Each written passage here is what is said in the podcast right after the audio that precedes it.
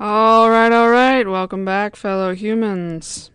I would say welcome, my fellow Americans, but I know that many of you listening to me on this podcast are not in America, which I would like to spread some gratitude for that right now. I'd like to take a moment to say that all of my listeners all over the world, thank you so much for taking your time out of your busy life to listen to a little old me over here from P A in the U S A.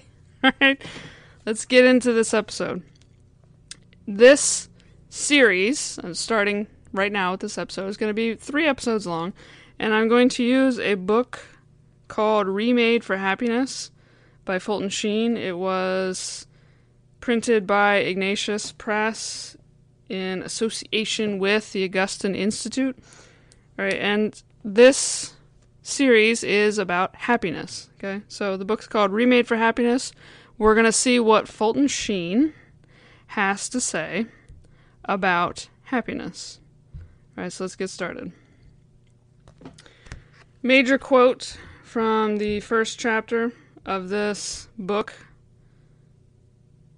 is where Fulton Sheen says, "The very fact that you can conceive of greater happiness than you possess now is proof that you are not happy." Now, you may be thinking to yourself, really? Is he serious right now? Like, because I can just see that there are better things in life than I have right now, that's proof that I'm just not happy? Hold on a second. You may be thinking that, and it's understandable. Let's back it up a little bit. He gives some examples to prove this fact. One example is a child receiving a gift at Christmas, right? This kid has wanted this gift, has dreamed about this gift, has asked for this gift, has written letters to Santa for this gift. Kid finally gets the gift, okay? Plays with it for a while, and is so thrilled to have it. Okay, over the moon to have this gift. Plays with it for a while, and then gets bored with it. And if you know anything about the toys and video games and things that they create today, this kid is going to beg for all of the accoutrements, all of the accessories, all of the updates, all of the new stuff that you have to have in order to continue playing this game. You know, they, to, to keep you going. There's always things that are sold separately. There's always other parts. There's always new things. And it's a ploy by the company to keep you spending money on their items, you know, to keep them in business. But there's a little hint there of what Fulton Sheen is talking about. There's always going to be something else. There's always going to be something more. You can set your sights on something earthly, something worldly, something right here and now that you want so badly, and you convince yourself that once you have it, you're going to be exceedingly happy. But the reality is, once you have it, you're happy, but not exceedingly, and not forever. You may be feeling a surge of happiness in the moment, you're super excited about it, but gradually that passes, that fades away. And so you, you need more. You need the new thing. You need an addition. You need the thing that goes along with that, right? Another example is where he says, "You've noticed that as your desire for pleasure increases, the satisfaction from the pleasure decreases." And then he gives an example of a dope fiend. Now, this is Fulton Sheen, many years ago, talking about dope fiends, all right? He's, he's saying this. "To have an equal pleasure, they must increase their dose," right? And if you know anything about drug addiction, you know this is called building a tolerance, right? A person can get a high from a small dose the first time they do it, but then their body builds up a tolerance to it. And in order for them to get that same feeling again, guess what? They got to increase the dose. It never lasts. And so Fulton Sheen says, "Do you think a philosophy of life is right that is based on the law of diminishing returns? For example, if you were made for pleasure, why should your capacity for pleasure diminish with the years instead of increasing?" Is it right, he says, is it right for a philosophy of life to be based on a, the law of diminishing returns, which means the more you get, the less you receive. The more you get, the less you receive. Or the more you get, the less satisfying it is. Or the satisfaction doesn't last as long. That's the law of diminishing returns. Do you think it's right, then, to build a philosophy of life on this? And if you were made for pleasure, if this is what you believe, that you as a human being were made for pleasure, why then should your capacity for pleasure diminish with the years instead of increasing? If your very existence is based on pleasure, like that's why you're on this planet right now, is to have pleasure, to have enjoyment, to be happy, why then does your capacity for pleasure diminish as you get older or as you get more of this thing instead of it increasing? Hmm. Many people have observed this. Just like the little kid who gets the toy. It's not enough. I need more. The dope fiend. I need a higher dose. Why is it that the longer I'm in this, the less enjoyment I get out of it? If I was made for pleasure. Says, does that make sense? Really? Think about it. Does that make sense? Over the time, you find that it really doesn't. And another important fact, then, Fulton Sheen points out is, you want perfect happiness. You know this. You know that your your mind and your heart and your soul and your being and everything is set on perfect happiness. Oftentimes, you look at finite things in this world and expect them to make you happy. Sometimes you look at people and expect them to make you happy. But the reality is, you have not found this happiness. Going back to the initial quote, that the very fact that you can conceive of a happiness greater than what you have right now is proof that you are not currently happy. The fact that you want more is proof that you are not happy. So the reality is, you want perfect happiness, but you have not found it. You have not found this happiness. So then the question is, what do you do? What do I do now that I realized I'm not happy? I realize that I want perfect happiness. I have lived a life believing that that is my purpose. But it's not working. I haven't found that happiness. So what do I do? What do I do next? The puzzling question. Fulton Sheen's answer is, as any good priest would say, you were made for God. And therefore, nothing short of the infinite satisfies you. God is infinite. God doesn't say you were made for pleasure. God doesn't say you were made for happiness. Instead, God says you were made for me. You were made to be in relationship with me. Anybody listening who knows the old uh, catechism, the Baltimore Catechism of the Catholic Church, says that you were made to know, love, and serve God in this life and to be happy forever with Him in heaven, in eternity. Once you leave this earth, with Him, you will be happy. On this earth, you are supposed to grow in relationship with Him, to know, love, and serve Him. And then when you leave this earth, you will be happy because you will possess God. That is why you were created. You were created to possess God, to be in relationship with God, to live forever in heaven with Him. That's the only thing that's going to make you happy. This is what I love about Fulton Sheen. He doesn't mince words. Okay? In no way does he mince these words. He makes it very clear that you were made for God, and only God's going to make you happy. He gives a quote here from William Blake that says, "More, more is the cry of a mistaken soul. Less than all cannot satisfy man." Less than all cannot satisfy man. Nothing short of the infinite satisfies you. You need all. You need everything. You need infinite. You need it to never end. That's the only thing that's going to make you happy. And the only thing that never ends is God. Nothing in this life, no human, no game, no drug, no food, no activity, nothing in this life is infinite. Only God is infinite. Your whole life, he says, is disordered and miserable if it is based on the principle of always having a good time, simply because happiness is a byproduct, not a goal. It is the bridesmaid, not the bride. It flows from something else.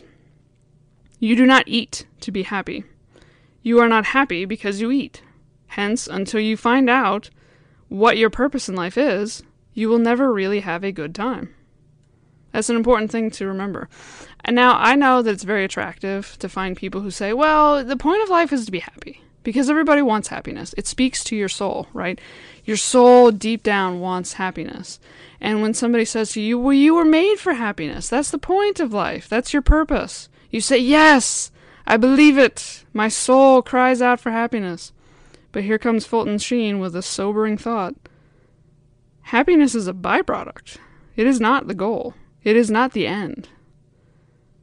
It is only a byproduct. You experience the happiness because of the activity, right? Because of that thing you were doing, or because of that thing you have, or because of that person you were with. If that thing was taken away, if you didn't go and do that activity, if that person wasn't with you, you would not have the byproduct of happiness. Correct? So, your life is miserable if it's based on the principle of always having a good time. Because then, you constantly seek out things that are going to give you that byproduct. What happens when that person who made you happy no longer makes you happy? A lot of people think, well, I need a new person. I need to find somebody else, just because the novelty, the newness of that person is exhilarating, it's invigorating, it's exciting, and it makes me happy. But again, happiness is a byproduct. Fulton Sheen also says time is the greatest obstacle in the world to happiness, not only because it makes you take pleasure successively, but also because you are never really happy until you're unconscious of the passing of time. Interesting. The more you look at the clock, the less happy you are. The more you enjoy yourself, the less conscious you are of the passing of time. You say, time passed like everything. Maybe, therefore, your happiness has something to do with the eternal. You can find happiness in time, but what you want is happiness that is timeless. What he's alluding to here is time flies when you're having fun, right? If you're constantly watching the clock, you're not immersed in the moment, right? You're not fully enjoying it. So therefore, happiness has to be outside of time, right? I have to forget about time. I have to remove myself from time in order to really enjoy life, in order to really be happiness. So he says you can find happiness in time, but you what you want is happiness that is timeless, happiness that is outside time. Where are we going to find anything that's outside of time? Dun, dun, dun, dun. God. God is outside of time. Eternity, right, is outside of time. It's only when you can reach that level where God is that you will experience that happiness that's timeless, where you just forget about time. Time means nothing to you. We're going to take a quick break right here. Message from my sponsor. When I come back, we'll continue this and wrap up episode one. See you then. Welcome back. We're going to finish up this episode. And we've been talking about how we desire a happiness that we haven't found yet. We desire a happiness that is infinite, never-ending, and outside of time. And we desire this because we were made for God. God is the only being who is infinite and outside of time. We'll pick up there and continue on. Fulton Sheen goes into so much depth with this, but he does it so succinctly that it's just, it's beautiful. Okay. He says, why are you disappointed? Because of the tremendous disproportion between your desires and your realizations. Your soul has a certain infinity about it because it is spiritual. But your body and the world around you are material, limited, cabined, cribbed, confined. You can imagine a mountain of gold, but you will never see one. You can imagine a castle of a hundred thousand rooms, one room studded with diamonds, another with emeralds, another with pearls, but you will never see such a castle. In like manner, you look forward to some earthly pleasure or position or state of life, but once you attain it, you begin to feel the tremendous disproportion between the ideal you imagined and the reality you possess. Disappointment follows. Every earthly ideal is lost by being possessed. The more material, material your ideal, the greater the disappointment. The more spiritual it is, the less the disillusionment. That is why those who dedicate themselves to spiritual interests, such as the pursuit of truth, never wake up in the morning with a dark brown taste in their mouths, or a feeling that they are run down at the heels. So he's alluding to the fact that those who commit themselves to things that are outside of this world, to things that are of God, to things that are spiritual, they are not disillusioned. They are not wearied. They are not run down. Why? Because the pleasure that they experience in those things is infinite. It is not confined. It is not limited. It is outside of time. It never ends. And he says here, every earthly ideal is lost by being possessed. The second I possess that thing I had imagined, I lose it. It's gone. The second I actually possess it. My imagination of it was greater and more satisfying than actually having it. I mean, think to yourself, how many times have you experienced this? I know I have, countless times. I imagined this thing going this particular way. I imagined a conversation going a particular way. I dreamt about how wonderful this theme park would be. But once I'm there, I'm just disappointed.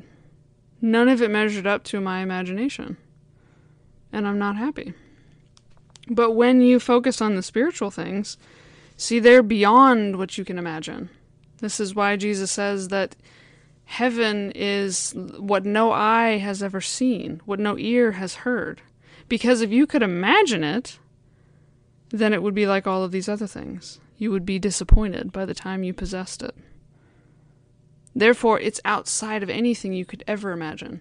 You will be continuously surprised by what you find in heaven. Fulton Sheen continues on, having discovered why you are disappointed, namely because of the distance between an ideal conceived in the mind and its actualization in flesh or matter, you do not become a cynic. Rather, you take the next step of trying to avoid disappointments entirely.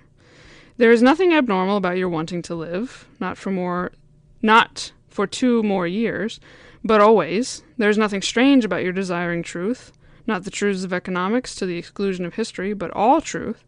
There is nothing inhuman about your craving for love. Not until death do you part, not until satiety sets in or betrayal kills, but always. Certainly you would never want this perfect life, perfect truth, and perfect love unless it existed, right?